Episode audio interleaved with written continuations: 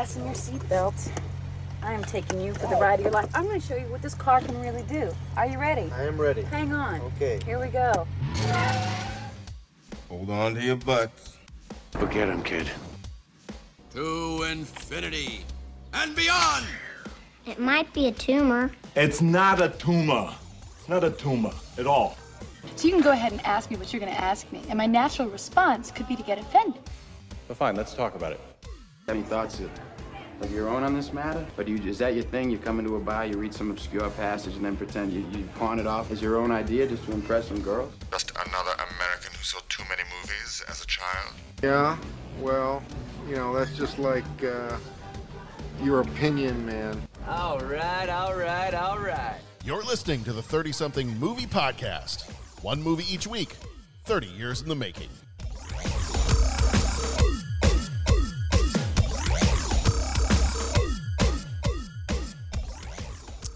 Well, gentlemen, it is the 1800s. It is Wyatt Earp. We are here for another episode of the 30 something movie podcast. I am your host, John Reed. I thought maybe we, we could all give ourselves Earp brother names for this episode, but I, I feel like they've all been taken. There are so many brothers. Yeah. And then they, three quarters of the way through the movie, they throw a last one at us. Uh, Warren, Jesus. Jesus, Jesus Earp. Know, yeah. I, I like him very much. No, because it's James Caviezel. Yeah. He can't uh, hit a curveball though. Well, that's true. That is true. Wait a minute, Uh, that was James Caviezel? Yeah. Well, he got yeah. the, he, went, the he, final. went, he went by Jim James Caviezel in these credits, but yeah, Jim Caviezel. Really? Yeah. The young kid that showed up that they stopped at the door? Yeah. Wow. Yeah, he was what he was going to take. He was was it James, the brother James. He was going to take. uh Was he going to take him home, or he was going to take Morgan home? Stig Morgan and uh, Yeah. Morgan and. Wow, that's embarrassing. Was he taking Virgil back too? Because Virgil was Yes, injured at that point. thank yeah. you. Yeah. Huh. Okay. So yeah, that was I Jim just- Caviezel. Mhm. I, I didn't even I I did not know that. He came to heal them in Aramaic, Yes. as as you do, I guess. I don't know, but Right. yes, we are talking Wyatt Earp, the 1994 movie Wyatt Earp, and in fact, just a couple of months. What is it? Maybe like a month, couple of months since we did Tombstone. Yeah. So we kind of are, are back to back. I mean, much like how these were back to back years, Wyatt Earp and Tombstone. But uh, yeah, we just did Tombstone not that long ago. Six so- months apart on their release dates. Yes. Which, Which- is nuts. which is funny because then you get the feeling it's like I guarantee somebody was was shopping around the you know the the screenplay for this or, or for one of these and probably a couple of different people saw it and thought huh Well, the story I read oh yeah did you find a trivia piece was on that Yeah, what did you Kevin Costner had already been developing a mini series gotcha that turned into this. And honestly, go with the mini series. should have been a mini Go with your first instinct. yeah Um, Yeah. But then at the same time, he was up for the lead in Tombstone.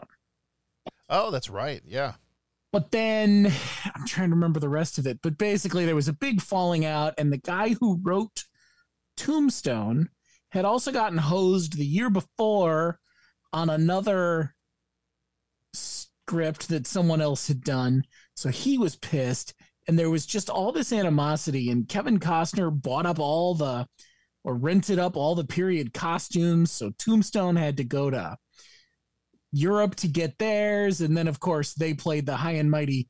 Well, the well to do in Tombstone would have bought all their clothes from Europe anyway. Like it was Right. just this whole thing. And I'm just Mhm. like rolling my eyes. Like you guys are making movies. but it, it goes back to that thing. And we've talked about it before how, like you were saying, John, people shop these scripts and they have the same ideas at the same times for whatever reason. And then they just, eh, we're going to release ours because why not? Well and they And get and sometimes they get real cheap about it too they're like nah, i don't really care for your script and then they turn around yeah we're, we're going to turn that one down and then they turn around and they go find a cheaper writer or they go somewhere else and Yeah. like, hey by the way got a really good idea for a story how about we do the story about what Wyatt if we Earp's do life this? Yeah. And it, it's just the petty back and forth stuff. It's so weird. Yeah.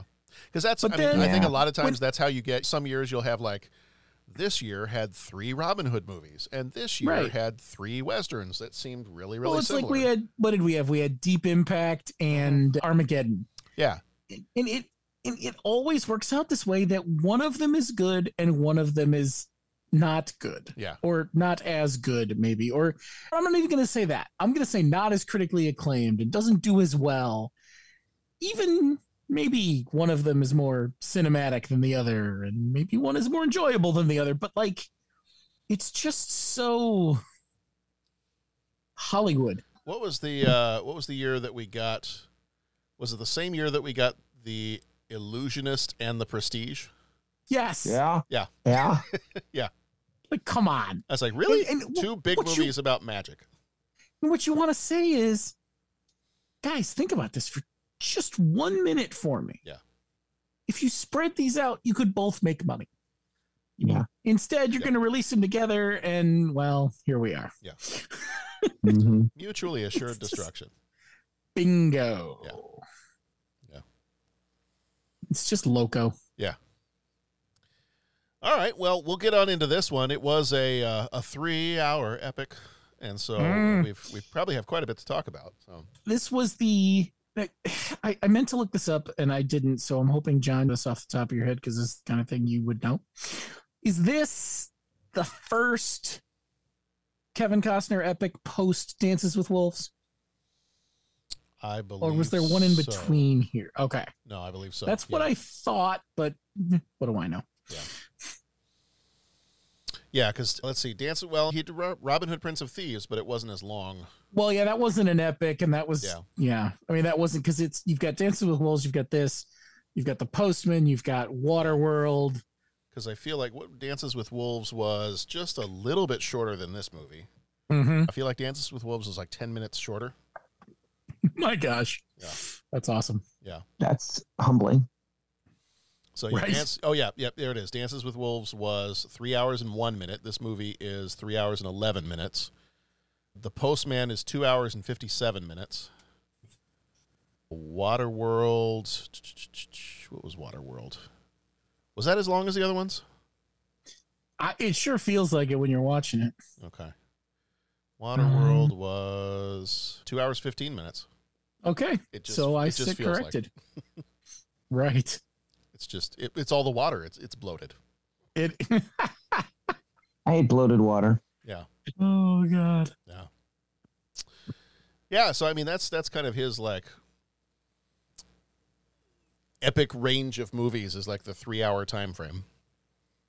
hmm Well, and sometimes they kind of refer to this one. I, I saw somewhere they refer to this as part of his trinity of Western movies. He has because it was uh, Dances with Wolves, this movie, and then Open Range. Sure. Oh yeah. And then obviously lately he's been in Yellowstone and yeah. But yeah, Open this Range one is a big- probably the longest, probably the longest movie he had made, and maybe has made up to this point. Hmm. So yeah, I would, Bo. I actually agree with you. I know we'll get into our opinion piece a little bit later with this, but I think this would have been an excellent miniseries. Yeah, I, hmm you know, and we've talked about it recently, and I, I've, I've come out as been on, being on board with long form storytelling. Yeah. When you have a long story to tell, and that's what you're trying to do here, and I think forcing it into what was originally supposed to be a single sitting Mhm. is hard. Yeah. And I'll be the first to say some of it has to do with int- attention spans. Mhm. Mine is not what it what it once were, Mhm. but Look at the squirrel. Right. Oh, look, a squirrel. And, you know, having seen some of those things that were mi- miniseries recently that might a few years ago have been movies, a lot of it Marvel based and whatnot, I think this could have really succeeded as a miniseries. Yeah. Yeah. I, I agree with you, especially in the modern time, because like now miniseries are such high productive value, production Mhm. value, and special effects and action. They really, I mean, movies and TV series are, are drawing closer to together. Do you know what I'm saying? Agreed. I mean, it's, it, it, it- yeah, yeah. Which is nice in that you can kind of, you're a little bit more free to pick the best medium to tell your story in, right?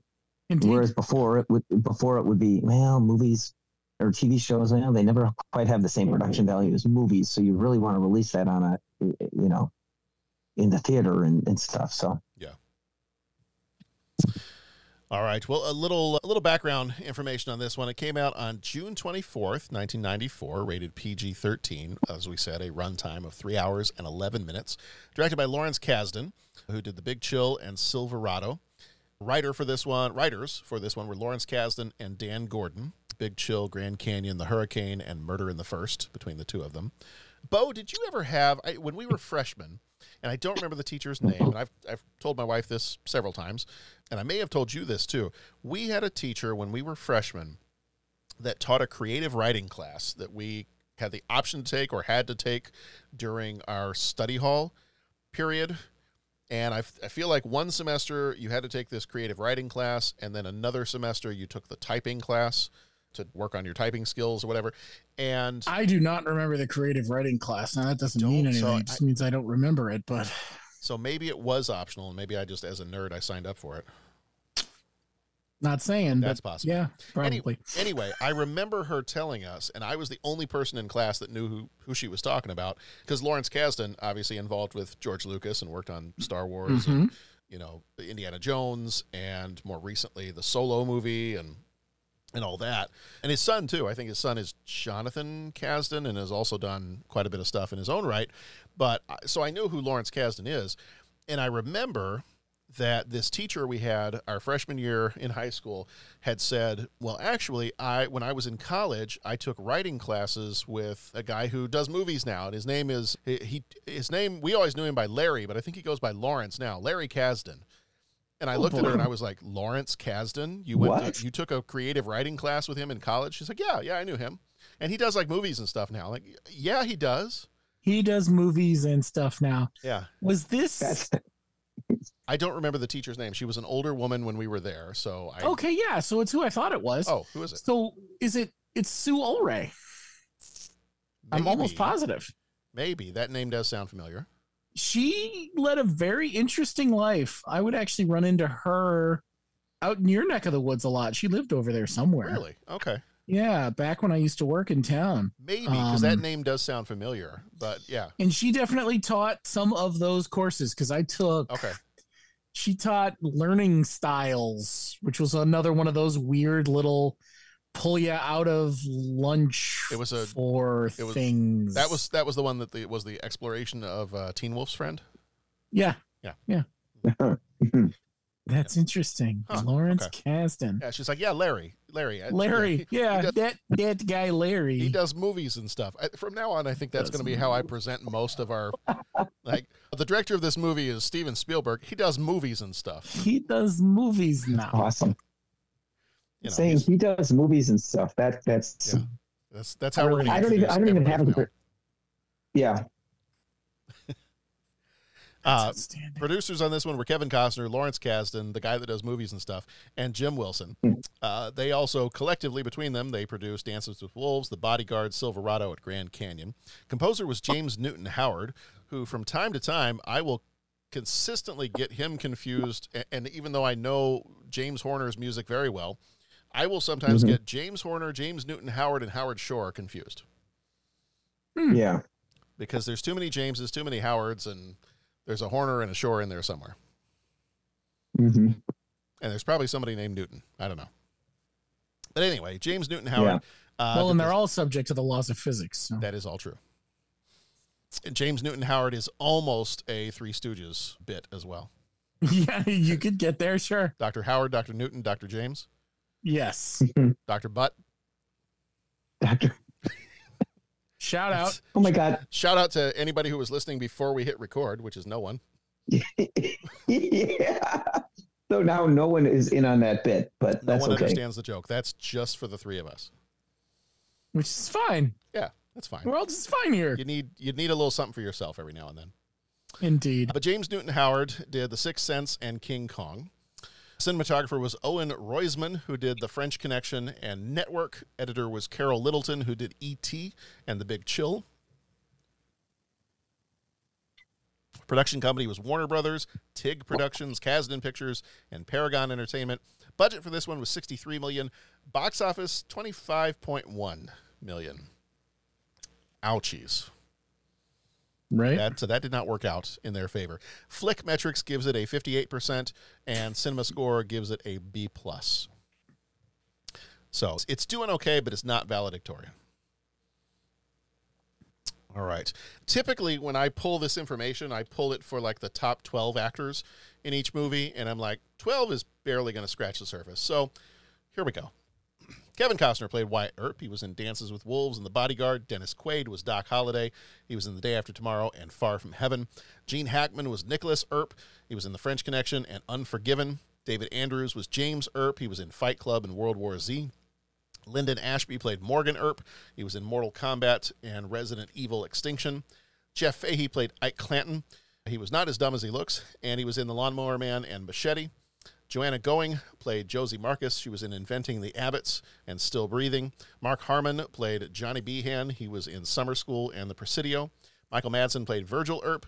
He was in Reservoir Dogs and Kill Bill Volume 2. Catherine O'Hara played Allie Earp. She was in Home Alone and Best in Show. Bill Pullman was Ed Masterson. He was in Independence Day and While You Were Sleeping. Tom Sizemore was Bat Masterson. He was in Saving Private Ryan and Black Hawk Down. JoBeth Williams was Bessie Earp. She was in Poltergeist and The Big Chill.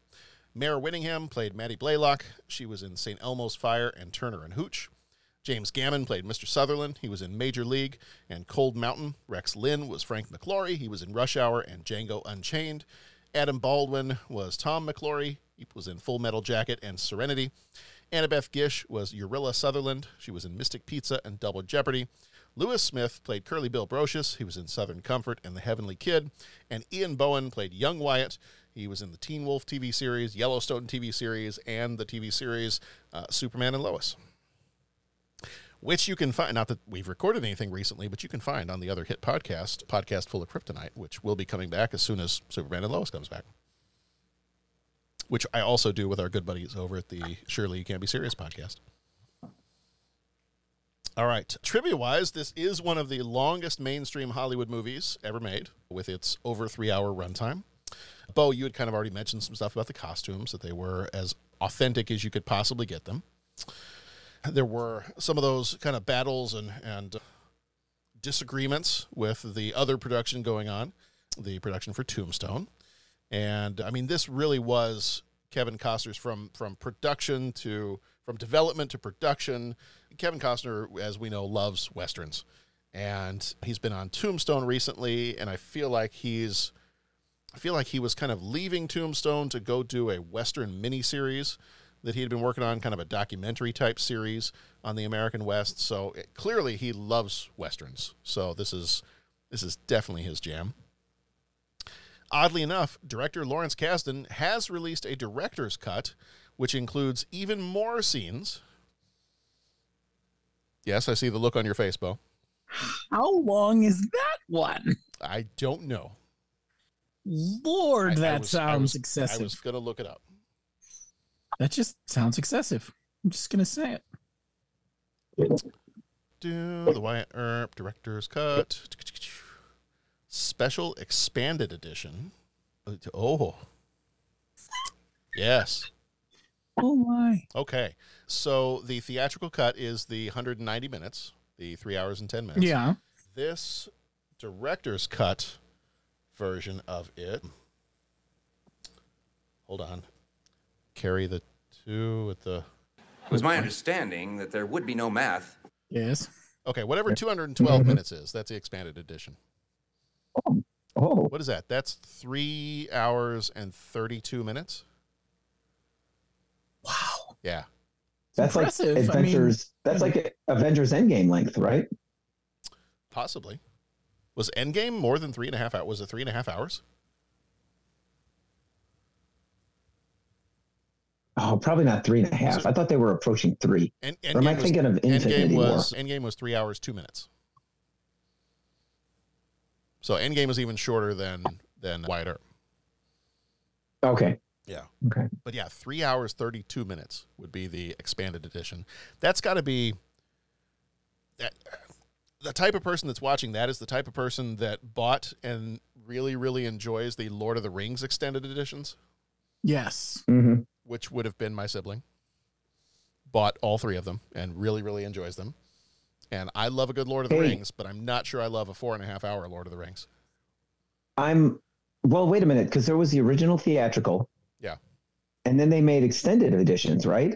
Are those the ones you're talking about? Of Lord of the Rings? Yeah. Yeah. Okay, because I'm I'm guilty as charged on that. I've Oh, got that's all three Oh, that's fine. of the. In fact, when I in fact here's this this shows my my wife's devotion to me when I'm like, okay, it's time to get into the Lord of the Rings. Those are the ones I made her watch. Okay. Well, if you're gonna do it, do it right. Yeah, go big, go home. Yeah. Hey, I'm gonna, I'm gonna, I'm gonna be, I'm gonna be swimming upstream. Okay, I'm gonna be swimming upstream. I'm all, I'm all cocky because I've moved out of the 1900s and into the 21st century with my home entertainment system. As so you I'm just, be. as we just, as so I'm just, I'm, I'm just gonna go swim stream and say those numbers sound incredible. Like, oh my god, really? But honestly, if if I'm looking at this as I would a a mini series, that really doesn't seem that extreme. Do you know what I'm saying? Like if you cut that Yeah. down into four, well, it would be my understanding there was no math. If you cut that down into individual episodes, I, I think I think he just had a lot of story to tell, and it probably just it could have worked better in the other format. Yeah. Uh, I agree with that. Yeah, first of all, I, I agree with you. Like, I think as a mini series, if you were to do this and break it up, totally fine. Second of all, I need to put in an audio drop of Pat just stole your audio drop. I love everything about that. Yeah. Uh huh. Oh. Pat, I'm still stuck on the fact that you have a doctor named Dr. Butt now. I know it's like this thing that's like sitting in I'm my a doc- brain and a tapping doctor on named the Dr. corner what? of my brain, going, ha, ha, ha, ha, "That's funny." Ha, ha. and I and I kind of want so the the the 12 year old What in me comes out and I'm like I really hope that he's like the head of some department. Oh my god! so he can be like doctor I'm Dr. Butt, head of cardiology. I don't know. That would be really good. That's that's when I that's when I turn 12 again. Hmm. So, yeah. I'm just I'm working really hard Uh. because my my lovely wife texted to let me know that every time I meant to say Yellowstone, I was saying Tombstone. Yeah. So my my upstairs Oh. uh, producer and editor was pointing out that I kept saying the wrong thing each time, and she said I still love you. But then I decided to go tell the joke about Doctor Butt, and I'm sure she heard that. Yeah. And I don't know. Can you undo a text? you know what? You can now. Actually, Okay. there is a way to go in and now ask me if I remember how, but you can go in and recall. Okay, I'm I'm not going to tell her how to do that because the "I still love you" text is still there. So if she Oh, figures I out how to take that away, then mm-hmm. No, I would just just let that sit okay, all right, as is. I'll let it be. So if ever if, if it ever becomes, yeah, Oh, and then she texted me a This- gif. She texted me this a was a text she sent you, but I still love you. Or Well, she followed it up with a with a gif of Beavis and Butthead. So There you go. there you go. we we know we're okay now. It's we just haven't gotten to the other puns I may end up telling during go. this episode, and and that's the point at which I need to make sure there's a soft surface I can sleep on down here. Yeah, that would probably be good. yeah. Yeah, I'm gonna. Yeah. Okay. Anyway. Yes. So let's see what else. What else we got for Yeah, this I one? derailed us again. I think. Ah, that's all right. We we're nothing if not a podcast of constant derailment. True. So in terms of the historical accuracy, I think feel like there was quite a bit. I know that when we did Tombstone, we talked about how they, you know, while they were taking artistic license with some of the characters and some of the situations, we did talk about how there was some accuracy in, you know, locations and specific things that were said. Like, yes, that it, it's believed that that's exactly what Doc Holliday said in that situation, or that's exactly what Wyatt Earp said in that situation. So each of these movies, both Tombstone, I should like like if when I mention Tombstone, I should start calling it Yellowstone and see how it goes. Yeah, maybe you'll, you'll like I- cancel each other out or something. out or something. Yeah, I like Um, that. Yeah, so between Gravestone and Wyatt Earp, you've got two movies that I think have differing degrees of historical accuracy and Oh, taking boy. some liberties with with certain things. But one of the things I was reading is that the personality of Wyatt Earp was maybe a little bit more true to his actual personality in this movie than it was in Tombstone. That he was a little bit more, not that he doesn't come across as being a, a troubled soul in Tombstone, but from what I was reading, some of the some of the difficulty, and especially because it it does go a lot more into his backstory. Like we see a lot of Wyatt Earp before he gets to Tombstone, whereas Yeah. Tombstone is just I mean Tombstone is almost like a snapshot in time, whereas Wyatt Yes. Earp is more like the story of his life and how he got to where he was, and Tombstone is just one chapter within that. Yes. Yeah. I, ca- I can I- start calling it Jellystone, but then I feel like I have to try to do a Yogi Bear impersonation, and I'm not sure I have one of those. hey, boo boo. Yeah. Yeah. You know, I I would say this about the movies. I kind of get the feel that that Tombstone in on my mind, and I remember we discussed this when we discussed Tombstone. Mine seems to be that it was like the classic. It was kind of in in the same vein as like the classic westerns of of the, the 50s and early 60s where there were the good guys there were the bad guys and you know everybody's kind of good looking in it do you know what i'm saying Mm-hmm. it's it's really like even the bad guys are kind of good looking they've got the roguish charm to them and all this kind of thing and that's tombstone in this movie i i don't want to necessarily say it's grittier but everyone kind of looks a little bit more average almost like how i could imagine them looking in real life right? Like even the bad guys like if you put curly bill brocius up next to the other curly bill brocius they they look different. They just the way they do it in this one they make the, the characters just seem more like just regular guys you know what i'm saying Yeah, it's it's like the As- difference. whereas it's, it was it's the difference between the History Channel doing a documentary on the Borgia family versus the Showtime show on the Borgia family. Right. yeah Yeah. exactly You know, there's going to be a, a And- few and- and different again- elements in each of those based on the target audience. and I'm not I'm not assigning a value judgment to it because like each movie I I well and again I'm deeper I'm getting ahead with the deeper thoughts but each movie had a place and value and I got enjoyment out of it so Yeah. All right. Synopsis for this one. We'll give you the synopsis, and then we're going to give you the uh, trailer audio, and then we'll jump on into major moments where we try to kind of divvy up the movie into 10 major moments that help give kind of a quick overview of the movie itself. If you haven't seen it or haven't seen it lately, then we'll try to summarize that for you as best we can. So, in a world where justice meets vengeance, Kevin Costner is Wyatt Earp. Dennis Quaid is Doc Holliday. As Wyatt tries to find his fortune, he and his family ride into the pages of history.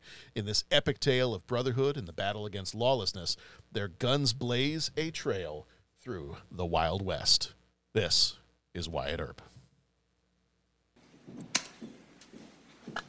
Is there going to be a fight, Wyatt?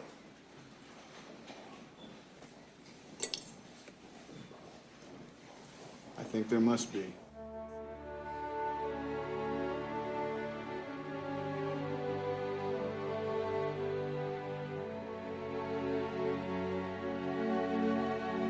Got to tell you something, Wyatt. I told your brothers when they went off to fight, and I suppose the time's come for you. You know, I'm a man that believes in the law. After your family, it's about the only thing you got to believe in. But there are plenty of men who don't care about the law. Men who will take part in all kinds of viciousness. Don't care who gets hurt. When you find yourself in a fight with such viciousness, hit first if you can. And when you do hit, hit to kill.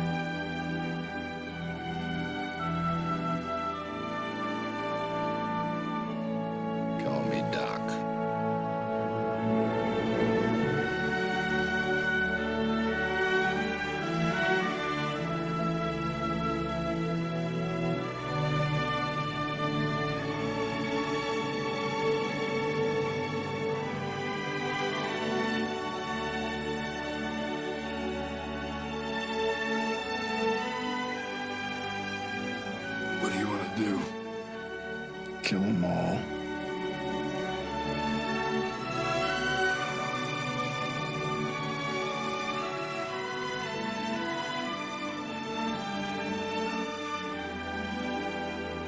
I'll be your family, Wyatt. I'll give you children. We'll make our own place where no one will find us. And I won't die on you. I'm dead anyway. So if you want to go out in a blaze of glory, I'm with you. Closer you keep your family, the better. Nothing counts so much as blood. The rest are just strangers.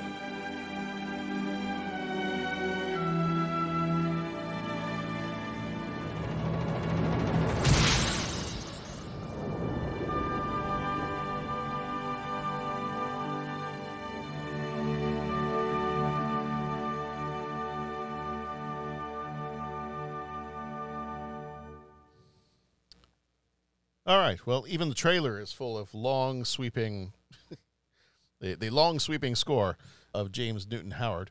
And it- I mean, it is. The trailer is really showcasing a lot of that. You get those sweeping landscape shots, and Yeah. Yeah, that was that was extensive. yeah, yeah. The in fact, I, I think I saw one of the trailers was three and a half minutes long, which normally when you get a trailer, it's about a minute and a half. I feel like we were we were like trying to, to like have some ratio between movie to trailer. I was gonna Mhm. say when the movie's that long, you know, the trailer's got to get a little love. Yeah. Yeah. All right. So, major moments. I have divided these up into 10 major moments, which we are, we're, we're- I'm going to do this slightly differently just because of the movie style that it is and, and what we've got going on here. So, um, these are the top 10 dispatches from the front lines. His childhood in Iowa. Teenage Wyatt Earp, hailing from a farm in Iowa, yearns to join the war effort during these tumultuous Civil War days. Yet his father's firm hand thwarts his ambitions. My dear, as the battle rages on, young Wyatt witnesses the harrowing trauma his brothers endure upon their return. And this is where I'm going to apologize because I don't know what's wrong with me. But Do we do? Can we make a list? no, we have we have a limited amount of time for this episode, so Oh my gosh. Oh. I apologize because in my in my frailty as a human being, I for some reason made up a song to go with the little scene where his Oh. brothers come back. And it was something along the lines of like a Virgil, whoo, back from the Civil War. He's brought his brother and he's hurt more. I don't know why. You're ill. I don't That's know why. why. these things pop in. I need to. I, apparently, I probably need to go see Doctor Butt, head of cardiology. Dr. Butt. And if Dr. Butt is not a proctologist, I I- just don't know. It's in the end, that's all that matters. Yeah. Right. Mm-hmm. So, dispatch number two: early childhood and marriage in the aftermath of shattered dreams. Why, oh wait, hold on. There we go. Wyatt finds himself as a wagon driver and a boxing referee. Téa Leoni goes from madam to madam secretary after this movie, and he meets her in the house of ill repute. His life takes a twist when he courageously disarms a menacing bully. Returning to his homestead, he enters into wedded bliss with Miss Urilla Sutherland. But joy turns to sorrow as she succumbs to the ravages of hmm. typhoid fever. Dispatch number three Descent into despair. Grief stricken by Urilla's untimely passing, Wyatt sets their cherished belongings ablaze and seeks solace in the insurance money and the embrace of alcohol. Aimlessly, he roams the land, and his reckless path eventually leads to his arrest in the heart of Arkansas.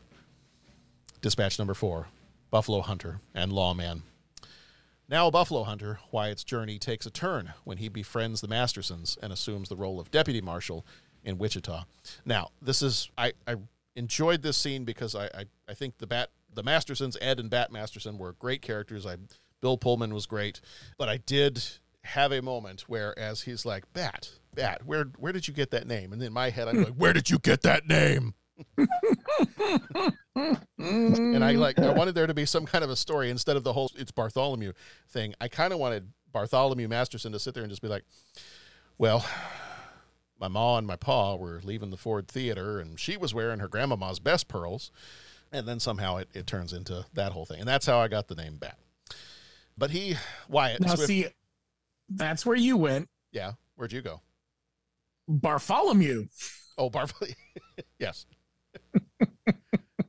Always when I'm eating.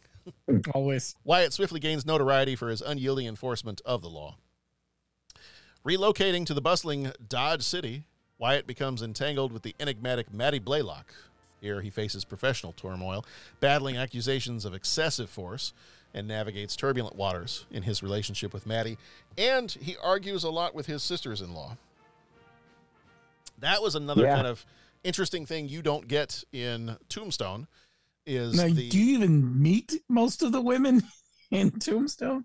No, they they take that they take that like window reflection picture with each other at the beginning. Oh, you, you that's kind right. of you kind of see them a little bit like when the brothers all get shot.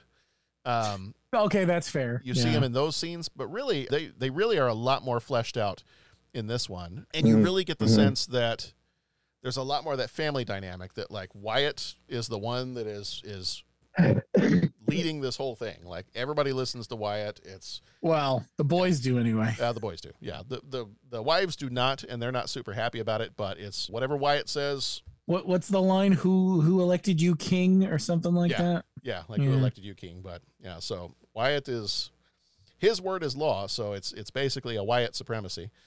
Dispatch number Oh, six Oh gosh. Oh no. is when we were meeting Doc Holliday. While in hot pursuit of notorious outlaws, Wyatt's path crosses that with Doc Holliday in the vast expanses of Texas. A profound friendship takes root, setting the stage for a pivotal chapter in his life.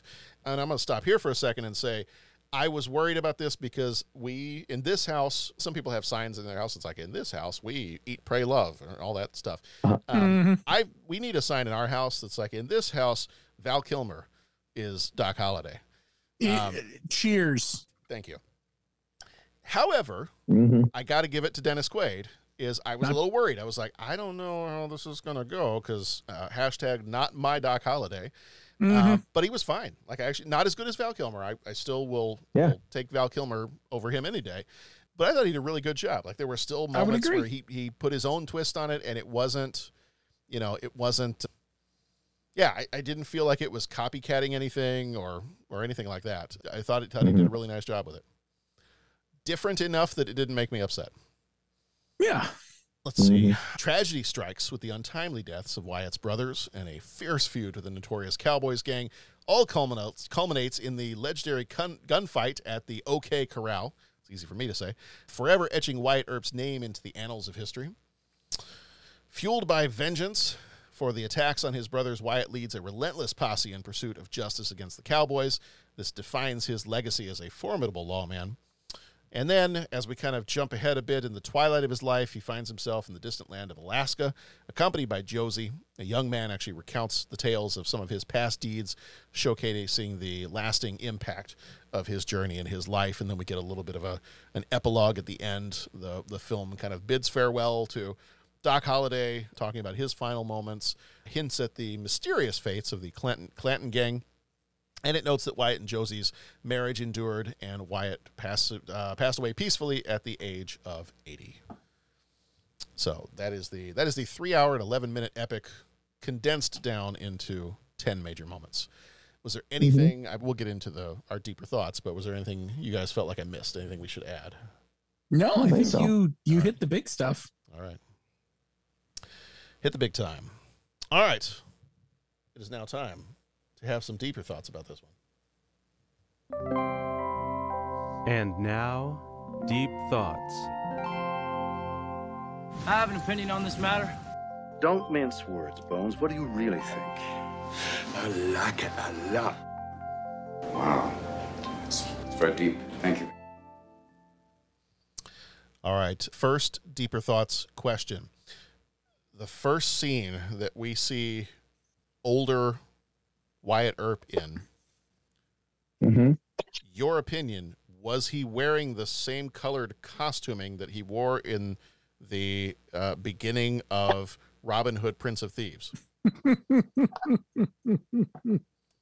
I don't know something about the way his hair looked, and when he was ride when he was driving the the, the wagon with the Mhm. horses, and they were trying to get away from that gang. I- It I did know, have a feel his, to it, didn't it? his hair and the outfit. He looked a little Robin Hoodish. He did. Yeah. He did. So That's funny. Yeah. I had not I had not thought about it that way. yeah, I thought it was one of those for like I had I had to like blink for a second. I was like, what did he was he like making Robin Hood and he had to like step away that day to go film some scenes for Wyatt Earp and he just kept the clothes on. But yeah, had a had a little bit of a Robin Hood moment to it.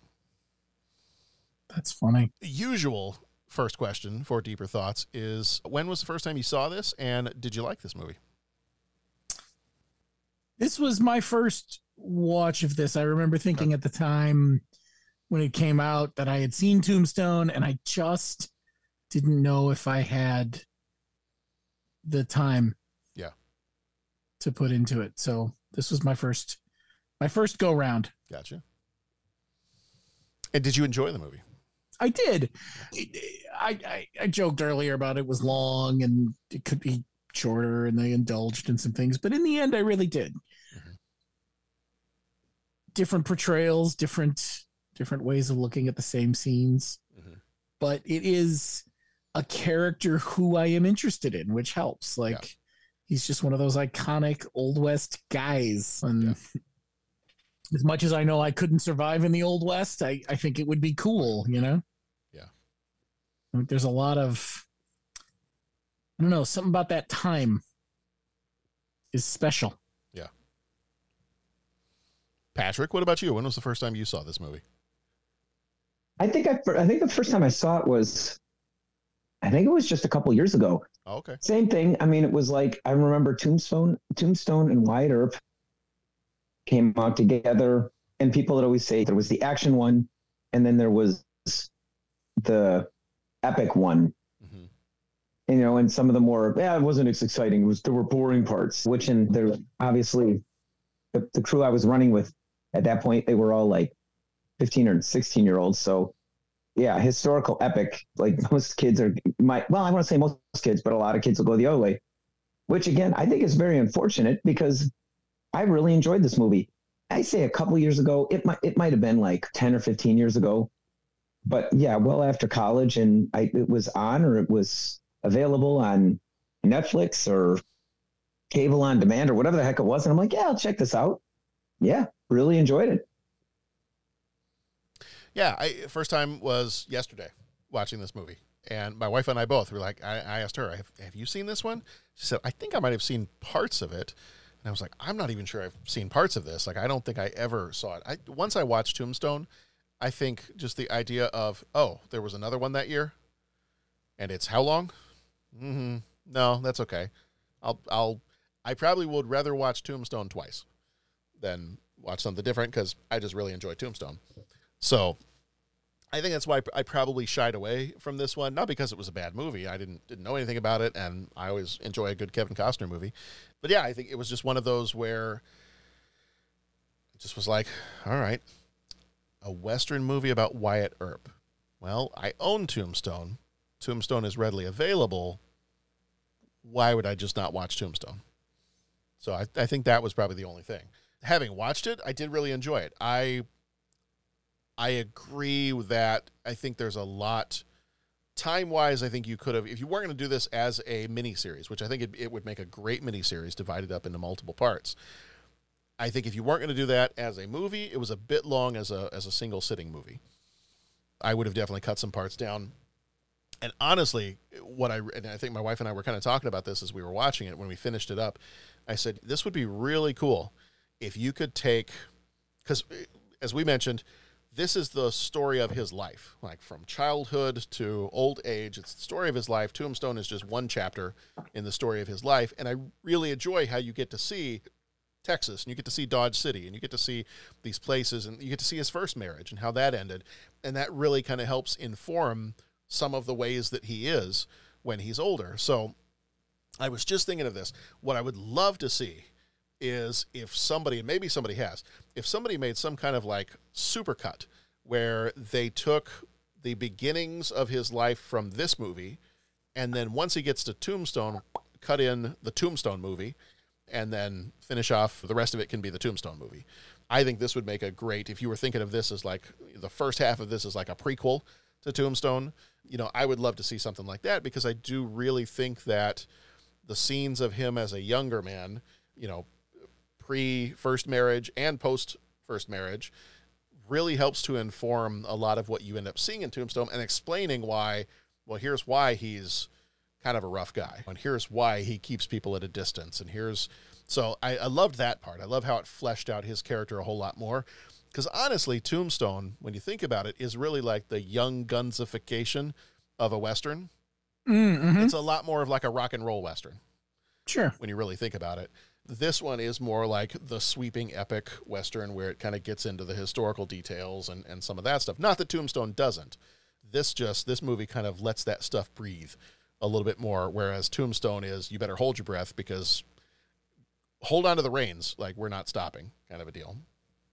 So, I I would love to see if somebody put together some kind of a supercut of mashing this one together, like select scenes of this. Don't make it like a four-hour movie, but select scenes of this one cut together with Tombstone as the scenes in Tombstone, Arizona.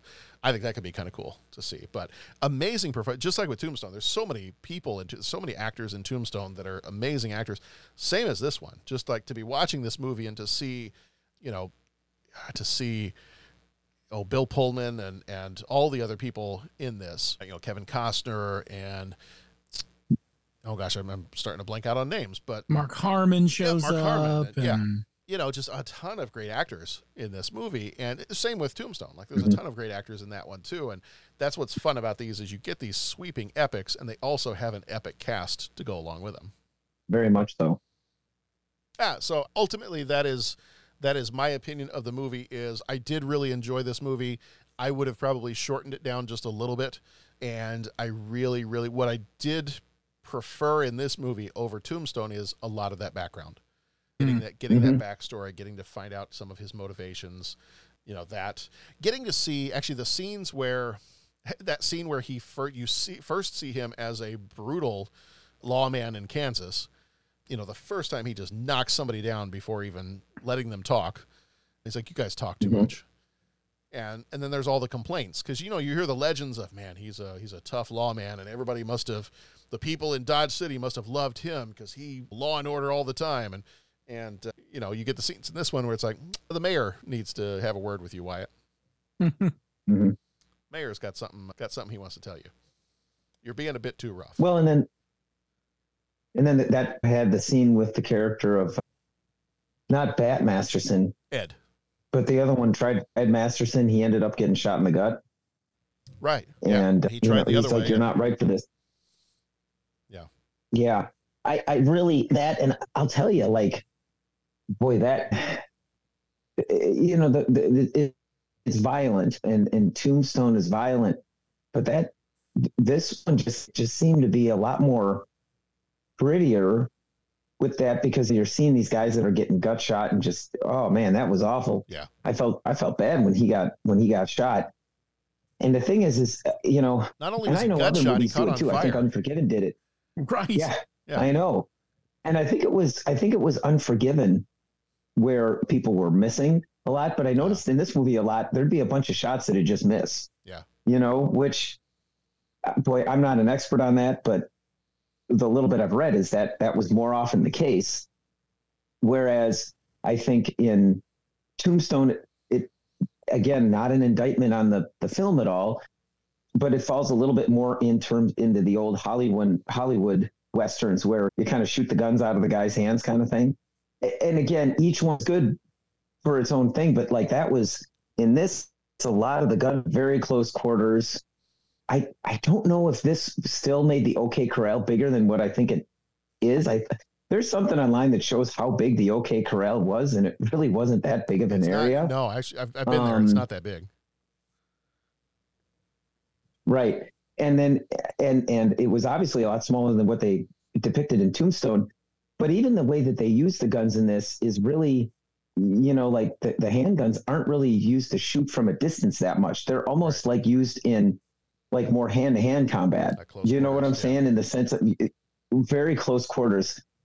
You know, close enough to be able to use like a blade or a knife or any of that kind of stuff is is where they use the guns, and that, yeah, it just So Pat, what I what I take what I take from your comments there is that what we should all understand is because it was a long time ago, in a galaxy far, Mm-hmm. far away. the stormtroopers right accuracy is historically accurate. Works for me. Okay. Yes. I guess Yes. if the if the stormtroopers are the same way, then I mean, uh, yeah. So their accuracy is is to be understood as a historical fact. yeah, it it is incredibly factual. Most of them couldn't hit the broadside of a bantha. No, Yeah. Okay. that broadside's pretty big too. It is. Mhm. Yeah. I I like the I want to say too. I like the whole how it ties into his dad saying, "Hey, you're going to have to strike first. Yeah. Mm-hmm. And when he's that kid, he tries to walk away to quell the fight. He tries to do the other thing, and then the guy's challenging him, and he just pulls out the, the pulls picks up the cue ball and smacks him right in the. Yeah. What does he throw it in the throat? In his throat. Yeah, hits him right in the Yeah. throat. Oof. Yeah. Yeah. But that becomes the theme that is throughout his life. Just like when he, you know, pistol whipped the guy and that wouldn't surrender his weapon, and Right. it was. Yeah. Well, and that's it's a reflection on why he why he puts himself in charge and why he won't let the sisters-in-law talk to him about anything because it's his way or people get killed. You know, when he does Mhm. things his way, things turn out fine. It might be brutal, it might not be what anybody else likes, but everybody around him dies and he doesn't. hmm So, which is interesting. It kind of it reinforces that idea that the Wild West needed to have a person like a Wyatt Earp. It couldn't have had an Ed Masterson. You know, you can't. That, that was not a time or place where you can talk through things. You, hostage negotiation was not necessarily going to go well there. That'd be the that'd be the interesting thing to research. Is yeah, the, Yeah. the historic the historical accuracy of the movies, obviously, but then just going deeper, like what what did that entail? Yeah. I was I was surprised because I thought the Mattie Blaylock Blaylock character Yeah. was played surprisingly similar in both movies. Yes, uh, we commented on that as we were watching it too. We're like, wow, she not only does she look like the actress, are they similar looking actresses, but you know, it's played very similarly too. A, a little more in this one, a little more overt about her knowledge of something going on between Wyatt and Josie. Mm. But yeah, Mm-hmm. Mm-hmm. and interesting that in this one it was. But again, they well, in this one that it was Wyatt that was pursuing Josie and not the other way around. Right. Mm-hmm. Yeah. And again, I think that just plays into the nature of the movies. This one is supposed to be a little bit of a little bit grittier. Yeah. Not as many heroes here. Everyone's got painted with shades of gray. The other one is a little bit more high adventure and fun Hollywood quotable lines and and and, the rest. Yeah. Uh, The relationship between Big Nose Kate and Doc Holliday, from what I understand, was a little bit more historically accurate in this one. Like there were times when they were at each other's throats, threatening to kill each other because of their volatile relationship, where you don't see that in Tombstone. It's just it's pretty much she's she's always there to keep everybody away from him and she's his free ride and meal ticket and that's how it's portrayed in Tombstone. But in this one, you I think that's from what I've read that that's much more what their relationship was like. Was there were times where she tried to shoot Doc and he pulled a knife on her, and that, that was that was about how their relationship actually was. Yeah. I, hear you. I did read up that Dennis Quaid did lose a ton of weight to be able to play Doc Holliday, and uh, because he wanted to play him as as sickly as he would have looked in real life. Yeah, no, it, it- he definitely had the look, and that honestly, Doc Holliday for westerns kind of is like the Joker for the Batman movies. Yeah. You know, every Yeah. like that's the character where you really, really can. You've got a lot of room to maneuver. Yeah. You know what I'm saying? And I really, yeah, we talked about how wonderful the Val Kilmer one was, but I don't want to say, well, then everything else is garbage, right? Like, just like you can find with the Joker, right? Like, okay, well, Heath Ledger was amazing. I mean, that's an understatement, but Jack Nicholson was pretty amazing. Okay. Going back, Cesar Romero was pretty like you know what I'm saying? I really find that this Doc Holliday character is is exactly that. Like you you really get some cool interpret different interpretations of the character. Yeah. And still very similar. Val Kilmer's he he is his friend and he will step in and he will protect Wyatt when when Wyatt needs protecting and he'll do it in a way where Wyatt kind of gets to save face. And mm-hmm. in, in, Tombstone, so you, you have that scene in Tombstone where he pretends to be sick, and then he goes to, you know, he goes to to duel Johnny Ringo in his place because he knows Wyatt probably mm-hmm. won't win that duel. And in this one, it was the scene where Wyatt is he's going in to start drinking for the first time in years, and he's like, mm-hmm. "Give me a glass, give me the bottle," and he stands there, and you can see Doc look up from his card game yeah. and is like, Gentlemen, this gentlemen, game bores I, me. this game bores me. I'm out. And then he gets up, walks over there, and just pulls the. I think mm-hmm. he pulls the bottle out of his hand and starts pouring for himself, like as if, mm-hmm. "Hey, my buddy Wyatt, I know he doesn't drink. Mm-hmm. He must be in a really bad spot if he's going to start drinking after uh, nearly a lifetime of not drinking, of just drinking coffee. I need to go take one for the team, or, or Mm-hmm. take three or four for the team, and I'm going to start drinking or, you this know, bottle. seven or eight. You know, uh, that, that makes a baker's dozen Right. for me. Yeah. Yeah. So yeah, that's that's kind of his way. Mhm. He's he's gonna, you know, he's he's gonna take a bottle for Wyatt basically. Right. But yeah, I thought that was a great way to, to kind of showcase their friendship and what he was willing to do for him. Right. All right. Uh, anything else we want to say about this one before we go heading into our three questions? Uh, it's it's a great if you want to check out a, a sweeping epic of a western movie. Uh, if you're a Kevin Costner fan, if you're a western fan, I think you're going to really really enjoy this one. Um, I I personally see it as a good companion piece to Tombstone. Tombstone is probably still my favorite. Will probably always be my favorite portrayal of the Wyatt Earp story. But this one had a, a Mhm. lot. I felt like it had a lot going for it, and really helped flesh out some of the stuff that Tombstone does not take the time to do. Right. Agreed. Yeah. All right. It is time for three questions. We're not saying that you can't ask questions. You just can't ask questions in town. He asks each traveler five questions. Three questions. Three questions.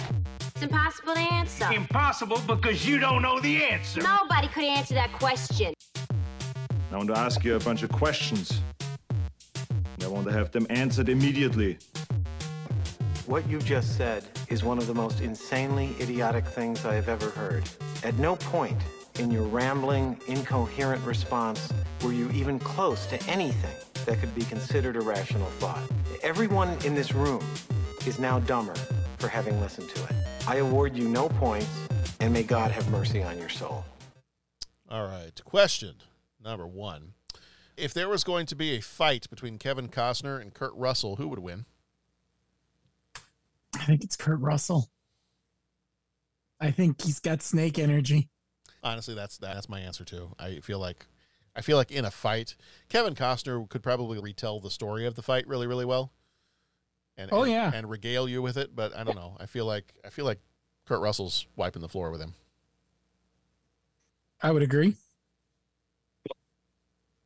You know, it's the hmm. bodyguard versus Snake Plissken. All right, who are you? It- yeah. Yeah. And I think it's the Snake Plissken. And honestly, even seeing him as Santa Claus in the Christmas Chronicles, he's a bad man, Santa. It's kind of, he'll throw down. Yeah, that's true. Yeah. All right, Pat, what do you got? I don't I don't think I can refute your your, your logic there. I, it's funny. I kind of was going off of the Kevin Costner's portrayal of Wyatt Earp or or Yeah. Kurt Russell's portrayal of Wyatt Earp, but you're talking about just Kurt Russell versus Kevin Costner. I am. and you're but- right. And I think it's Yeah. well, I I think that So, think well, that, take it take it um, your route though. Like, what would you if it was the portrayal of Wyatt Earp? Which Wyatt Earp would win? Would it be the uh, Kevin Costner Wyatt Earp, or would it be Kurt Russell Wyatt Earp? honestly, it'd be a draw. It'd be a draw because they both have scenes where, eh, and I'm trying to remember the exact one, but this one had the scene too where Kurt, where Kevin Costner's Wyatt Earp just walked out and none of the bullets hit him. Mm-hmm. Right. Right? Didn't they have one of those? So I mean, it's if if you if both guys have that, it would be like playing chess with two kings. You know what I'm saying? Like it just, and that's the thing is like Kevin Costner just can look menacing sometimes mm-hmm. with some of his roles. And I shouldn't say sometimes with some of his roles. It's just, and maybe it's the movies that I've seen him in. He is more often played, you know, a good guy or just kind of like the the everyman and all that. Whereas Kurt Russell has got a few more of those like Snake Plissken roles. Do you know what I'm saying? Yeah. Mm-hmm. Right. But but that being said, I mean, you look at Kevin Costner in Open Range, you look at Kevin Costner in Untouchables. Well, he's kind of like the the, the inexperienced guy in Untouchables, but I, I don't know. I, I, I, think if you if you went role for role, Kevin Costner has a little bit more of the whole like if you build it, they will come, like those kinds of roles, mm-hmm. right? Kurt Russell always seems to have like either the silly adventurer in Big Trouble in Little China or like the tough guy that no one wants to mess with, like an Escape from New York, all that kind of thing. So that's if you went role for role. But again, when they play like a like a bad dude that you just don't want to mess with, don't know. I, I I really think it would come up to be more of a draw. I mean, because because let me let me let me put it this way, like. Well, I, I don't know if that's accurate too. In the in the Tombstone, when it's the shooting of the sheriff, when Bill, uh, Curly Bill is out howling at the moon, Yeah. and firing the guns at the moon, and then Kurt Russell runs out to help him, and he says, you know, when he backs all those guys down, and and I don't know, I I almost feel like Kevin Costner's got uh, wider, maybe would have been a little bit, bit even rougher than that when he's running the saloon, and they're kind of big dogging him. Kurt Russell's just like, not a lawman anymore. Deal. Next card. Next card. You win. Okay, you know, just kind of like yeah. taking a pass at it. I don't know the the.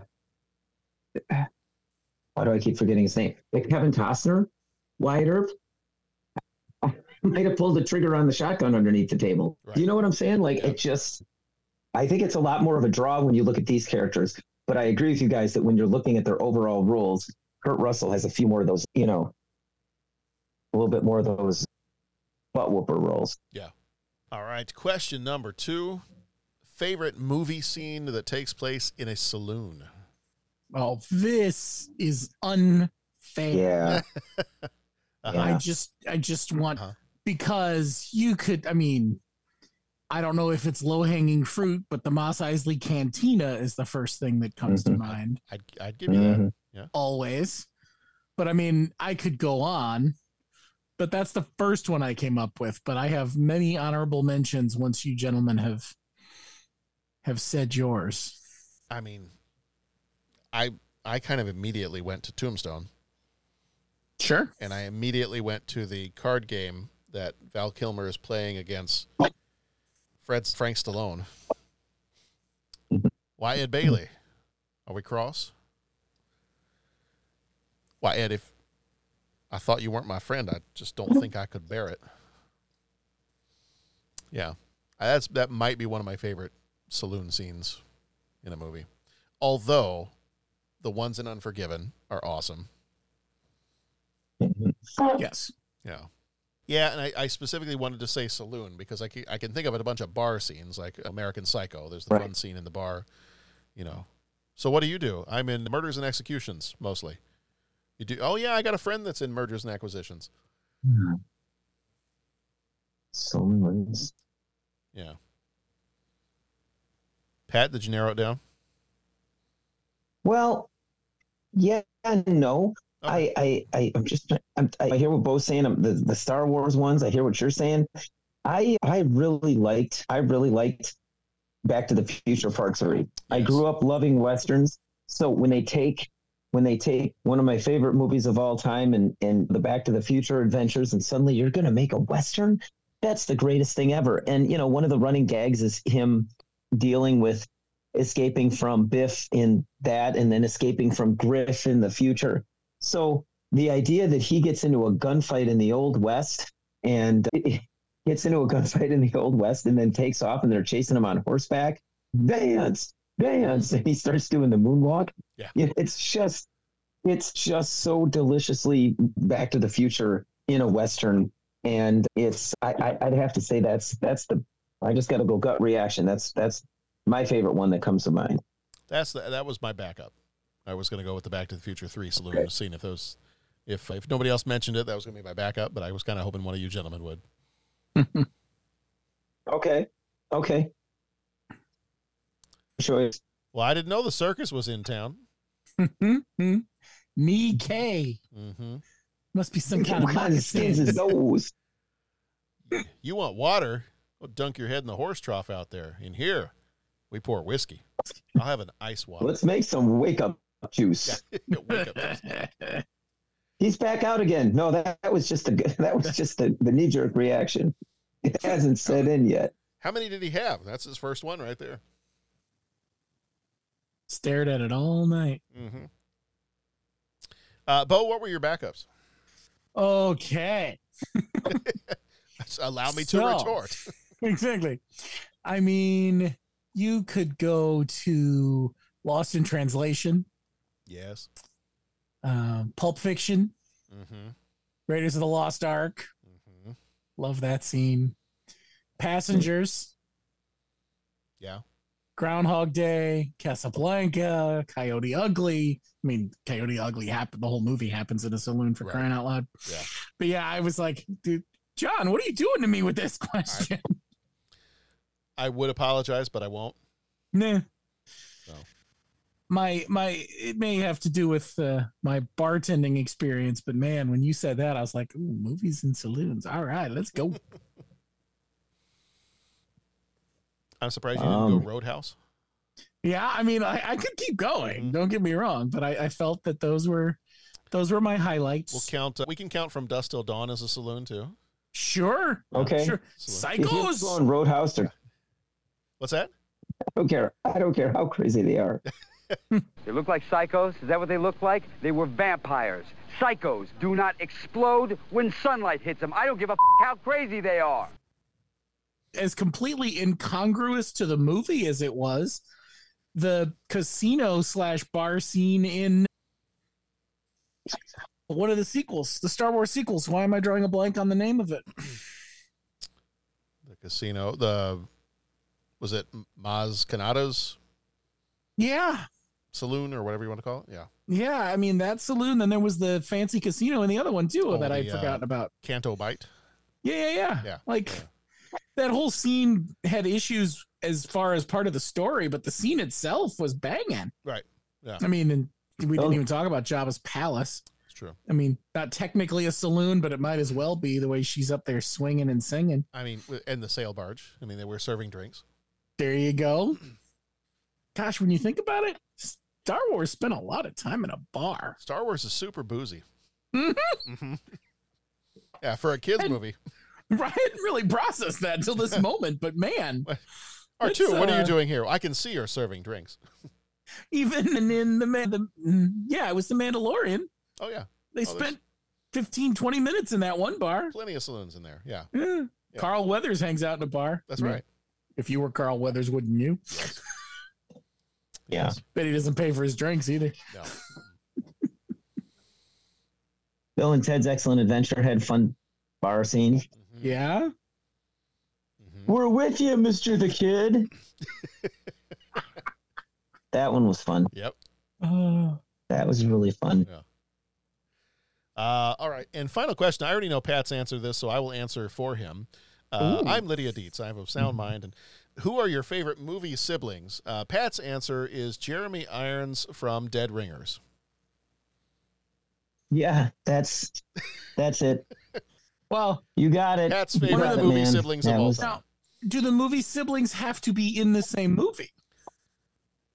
Mm, I guess not. I was. I thought. Uh. I thought, knowing you, Bo, I thought the question you were going to go towards was now: Do the movie siblings have to have not kissed?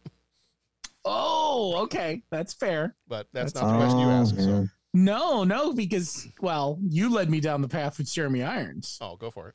Because who are two of some of the best movie siblings? Mhm. Jeremy Irons and Well, Hans Gruber. Yeah, that's true. I mean, that's fantastic right Mhm. there. That is. Now, I have other ideas, but those two are amazing. That is true. I didn't even think about that. But well, it's because they're not in the same movie. But Right. and I hadn't really thought of it either until you said Jeremy Irons, and then I was like, oh, whoa, whoa, Yeah, that one, that one. I, I like it. Mm. Alan Rickman, by the way, the name sort of flew out of my brain while I was trying to say it, so I said Hans Gruber, but Yeah. that's what I meant to say. Brothers don't shake hands. Brothers got a Brothers, hug. well, there's a good one. Yeah. I don't want to take anybody's, but I thought of a few. Yeah, I was I was a little a little back and forth on some of these, and I still am not quite sure what I've narrowed it down to. I mean, eh, there's obviously Luke and Leia, uh, Sure. you know, Classic. siblings with benefits. Um, Hey now, you know, family podcast. yeah, Didn't even realize it as I did it. Oh, Wow. I'm I'm sorry, Bo. We caught you mid drink there. Yeah. I was almost going to go twins. Ah, that was on my list Yeah, because that's funny. I was going to go twins, but then you've got some of the other siblings. The siblings in ET are Mhm. awesome. I, what was one of the other ones? Addams Family with Wednesday Sure. and Pugsley. Um, Mhm. I I think I'm gonna go twins though.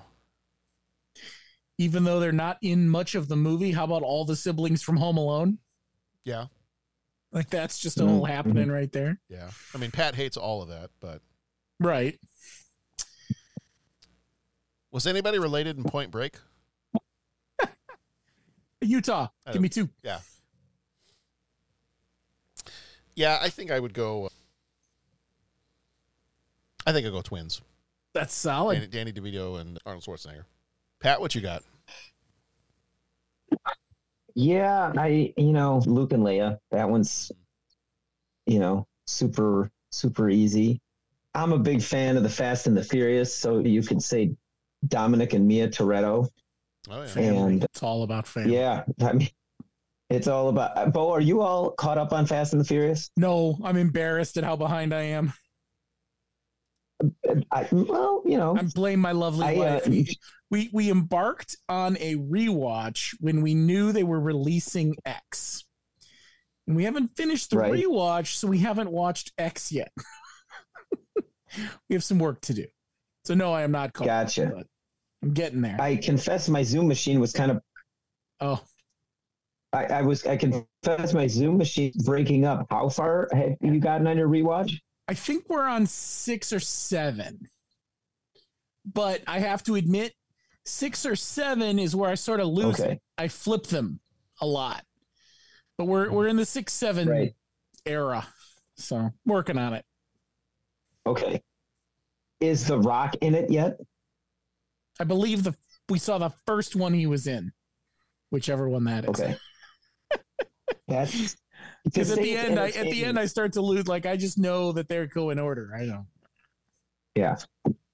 Yeah. And it's all just Well- car chases and explosions at some point. So it's amazing. Oh, it's it's it's more than just car chases. I mean, they the thing is those movies are so unapologetically genuine of just it's like we're gonna take ownership for what we are. Yep. And I I, I just love them for that.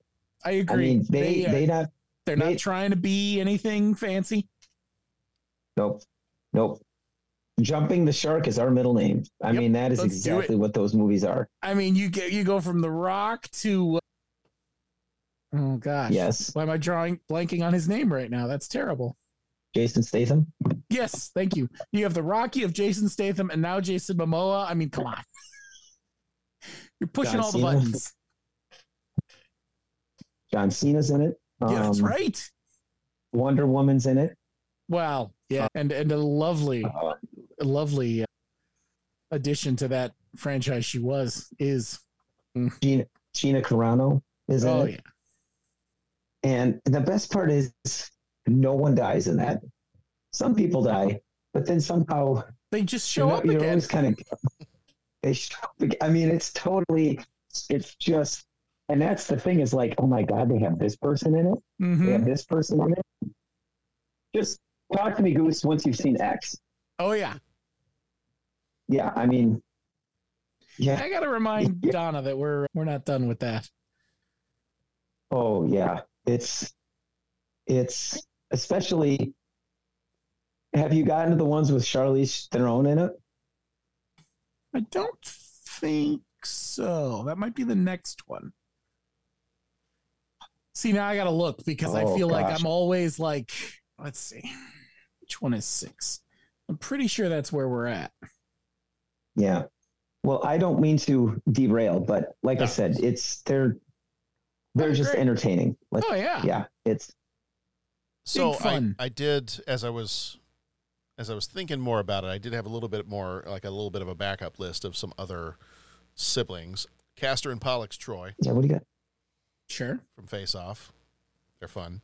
The siblings in Donnie Darko. Have you guys seen Donnie Darko? Yeah. Yeah. Long time ago. I, especially when they're having around the dinner table and they're just kind of arguing back and forth with each other. Yep. I, I can't Mhm. repeat the, the famous line from that dinner on the family friendly podcast we have, but No. yeah, how how would one do that?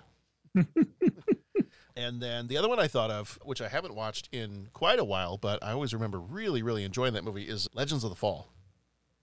Sure. Got the uh, the Ludlow brothers. Little old school. Don't tell mom the babysitter's dead. Yeah. Cruel intentions. The McCaffrey brothers in Backdraft. Yeah. That's the really good one. The sib- we we were talking mostly movies, but the siblings in Rescue Me. Yeah. On yeah. Mhm. solid. The brother and sister in the Michael Myers Cat in the Hat. Mm-hmm. And then you could go on to some of the like the Parent Traps and all of that. I mean, you could go on, but All right. Well, I think that's going to do it. Every, we did our, our siblings, didn't we? Everybody had their, yeah, yeah. Uh, that's going to do it for this one. That's going to do it for Wyatt Earp.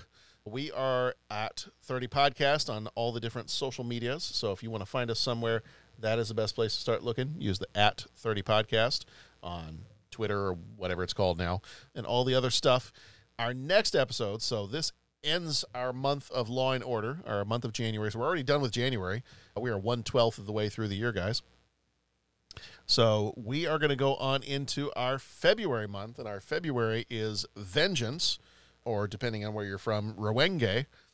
And mm-hmm. for Rowenge Omerta. month, maybe I'll just call it Rowenge month. Rowenge. It's it means Omerta. It means Rowenge. what does it mean? Um. So yes, February is Vengeance Month. Uh, our Patreon movie, our Patreon episodes for that one are Revenge of the Nerds from 1984, and our Patreon Oh, short is the Razzie Worst Film Color of Night from 1994. Regular episodes for the month of February in Vengeance Month are The Crow, The Specialist, Pulp Fiction, and The Lion King. Another, ooh, Mhm. there's another Jeremy Irons brother movie. Mm-hmm. hmm Jeremy Irons and James Earl Jones. Now there's there's a couple of Mhm. brothers Right. like that's. I mean that's. You got yourself a, a, an audiobook narration team right there. Oh yeah. And then in March, we slide our way on into what evil lurks in the hearts of men month. I don't know, but the Shadow knows, and that'll be our first episode of March. The Shadow. And then we've got Clear and Present Danger, Natural Born Killers, and The Shawshank Redemption. Our Patreon. Natural born killers. Yeah. And then I Pa- haven't thought about that in a long time. I, you know, I I saw that one just a few years ago. Like it wasn't even that long ago, and that was the first time I had seen it. Wow. Yeah. Wow. Uh, Patreon for March will be Rear Window from 1954, and the Patreon short will be a. I believe this is a movie from my list of quirky movies from 1994, Felidae. I think that one was. Felidae. Was that the one that was the cartoon? Yes. It is a German, let's see, is originally German cartoon. Yes, here it's a, an animated horror noir Jeez. about cats. Oh, wow. Mm. The story Okay. centers on domestic house cat Francis and the grisly feline murders taking place in his new neighborhood. Oh Lord. yeah. oh, wow. Okay. Yeah. So buckle up. Because I don't know. But yeah, that, that the one is should be warned. John went a little uh, eclectic well, with our movie selections this year. But John also wants to point out that the really, really weird, well, some of the really, really weird stuff he did save for the Patreon shorts, which you guys don't have to do. That's fair. So, I mean, you can Oh. watch it if you want to, but I, I don't know any German, but I just love that the top of the the VHS release poster above where Mhm. it says Felidae says Der Katzen Thriller. Mhm. Yeah. I'm going to thought learn you were about to say it said Rowenge. I- right. I'm going to learn a lot of German as I'm watching this. So, wow. I wow. I am reading some of the I'm reading some of the description of Oh, this Lord. movie and I'm seeing words like ritualistic suicide, Dude. mutilated, Oh. distinctly chemical odor. Oh my goodness. What? Wait a minute. What movie is this? This is the cartoon cat movie where there's That Katzen Mauler yeah, or they're, something. they're, they're cats and thriller. That's it. Yeah. How do you say run, Hmm. don't walk to go see this movie? Schnell, der Katzenthriller. I, I don't know. Close enough. Yeah. Uh, Uh, it's either I either told people to go watch this or I ordered uh, the bratwurst Or both. or both, and I'm fine with that. Maybe I need to eat bratwurst while I watch this. Ooh. Okay, so I know we devolve into the food podcast a lot, Yeah, that's fine. yes. but has anyone has anyone else been to the Brat House in Richmond? No. Oh boy, I have not. Hmm. It is it is a place like no other Do we- for bratwurst. Do we need to at some point take a, a podcast field trip? Yes, Okay. it, it they have. All right. Do we take a podcast field trip there for, for a, lack of a better way to say it? Like we, we take a have a field trip there for the meal and then we come back to Tony Cannoli? there you go. Okay. All right. That's fine. They have a they have a, a Greek brat which includes gyro meat and tzatziki sauce. They've Oh. got it's it's wonderful. Well, that. Hmm. Bo, you're causing problems. That's what I do. Yeah. Hmm. I When need to you're stop good, reading this. I need to stop reading this description because you're telling me about bratwurst, and then I come across the word Francis disembowels Claudandus Right. Dude, what? and, leaves this him in, the and leaves him in the, the- burning premises. Oh, is this the Patreon movie? yeah, it's it's the Patreon short one. oh boy, Oh boy. Yeah, huh. that's that's something else. This is going to be a fun one. I, I can tell right now. I'm waiting for the we'll get together to record next, and John will be like, guys, I had to pick a new Patreon short. I, I couldn't do it. Or or John turns on his camera and all you can see is me sitting there going, "I'm okay, I'm okay, We're just I'm okay. we're all fine here. Thanks. we're all we're all fine here." John, did you watch the cat movie? Mm. no, don't don't say it. Don't look at me. John, show us where the movie hurt you. I don't have a doll big enough.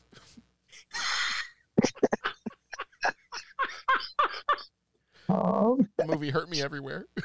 Oh my god. So maybe I couple that with maybe I do just like a whole little series of I'm going to watch the 50s cat people, I'm going to watch the 80s cat people, and then I'll watch this movie.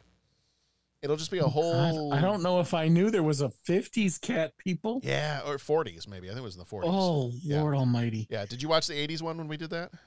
I believe so. Yeah. yeah. Yeah, it was cuz it's based on the one from the 40s. I don't remember that, but that was a long time ago. I think like 1947 or something. I'm sure we talked about it that day, but Oh no. So so here this is going to cause a problem when I do finally watch this movie. oh, hi, Um, Mark. my my lovely wife sent me Oh, a little animated gif of uh, when the cat from Puss in Boots is doing like the really cute little eyes and like looking up and Oh no. yeah, that's gonna be a problem when I watch this movie where the cats are killing each other in some kind of like weird cult. German cult cat murders. Yeah, how do you find how do you find stuff like that? I don't know. That's I think- impressive. I think it found me. that would concern me. Mhm, yeah, I'm just gonna say it. it's the It's voices like told the me. ring, only different. I was just Bo, I, I popped in gonna a say, VHS tape and remember, it told me within seven was- days I had to pick other weird movies or else I would die. Yeah. No. I like the I like the Lord of letters. the Rings those? reference. Yeah. Yeah. One one movie to Remember, it like the ring wants to be found. Yes. Mhm. It's, uh, that's this movie, Der, Der Katzen thriller. yeah. I can't Oy. wait. I'm excited Oy, about this. oy vey. I'm excited to be a part of this. And the more I read this description, I'm like, I don't know what I got myself into, but That's extraordinary. We'll find out what would you like to do next? that's extraordinary. It's going to be the last thing you ever do. Mhm. right. There Yeah. will be nothing next after this. Mm-hmm. Yeah. Yeah. Yeah, this looks weird. All right. Well, i- i- if anybody is interested, feel free to go check out the uh, Wikipedia description of the movie. And I don't know. It's going to be fun. We'll, we'll find out. We'll explore this together, shall we? Hmm. You guys are off the hook. You don't have to. Mm-mm. And you're welcome. Thank you. I Yeah. appreciate that That's, very much. it's, it's the kind of friend I am. All right, everybody. This has been the 30 something movie podcast. Thank you for joining us for this one as you join us for all of our episodes. Thank you so much to our Patreon co executive producers who support us each and every month and get that bonus content over there at Patreon, including this weird cat movie, Der Katzen Thriller, that I'm going to be watching and somehow condensing down into a 15 minute fever dream of an explanation. But in the meantime, Bo, Pat, thank you for being here. Thank you, John, Thank you, John. for your tireless efforts in finding more material Really for us. Weird crap. yeah. All right, everybody. Be excellent to each other. Go watch some good movies, and we'll see you back here next time.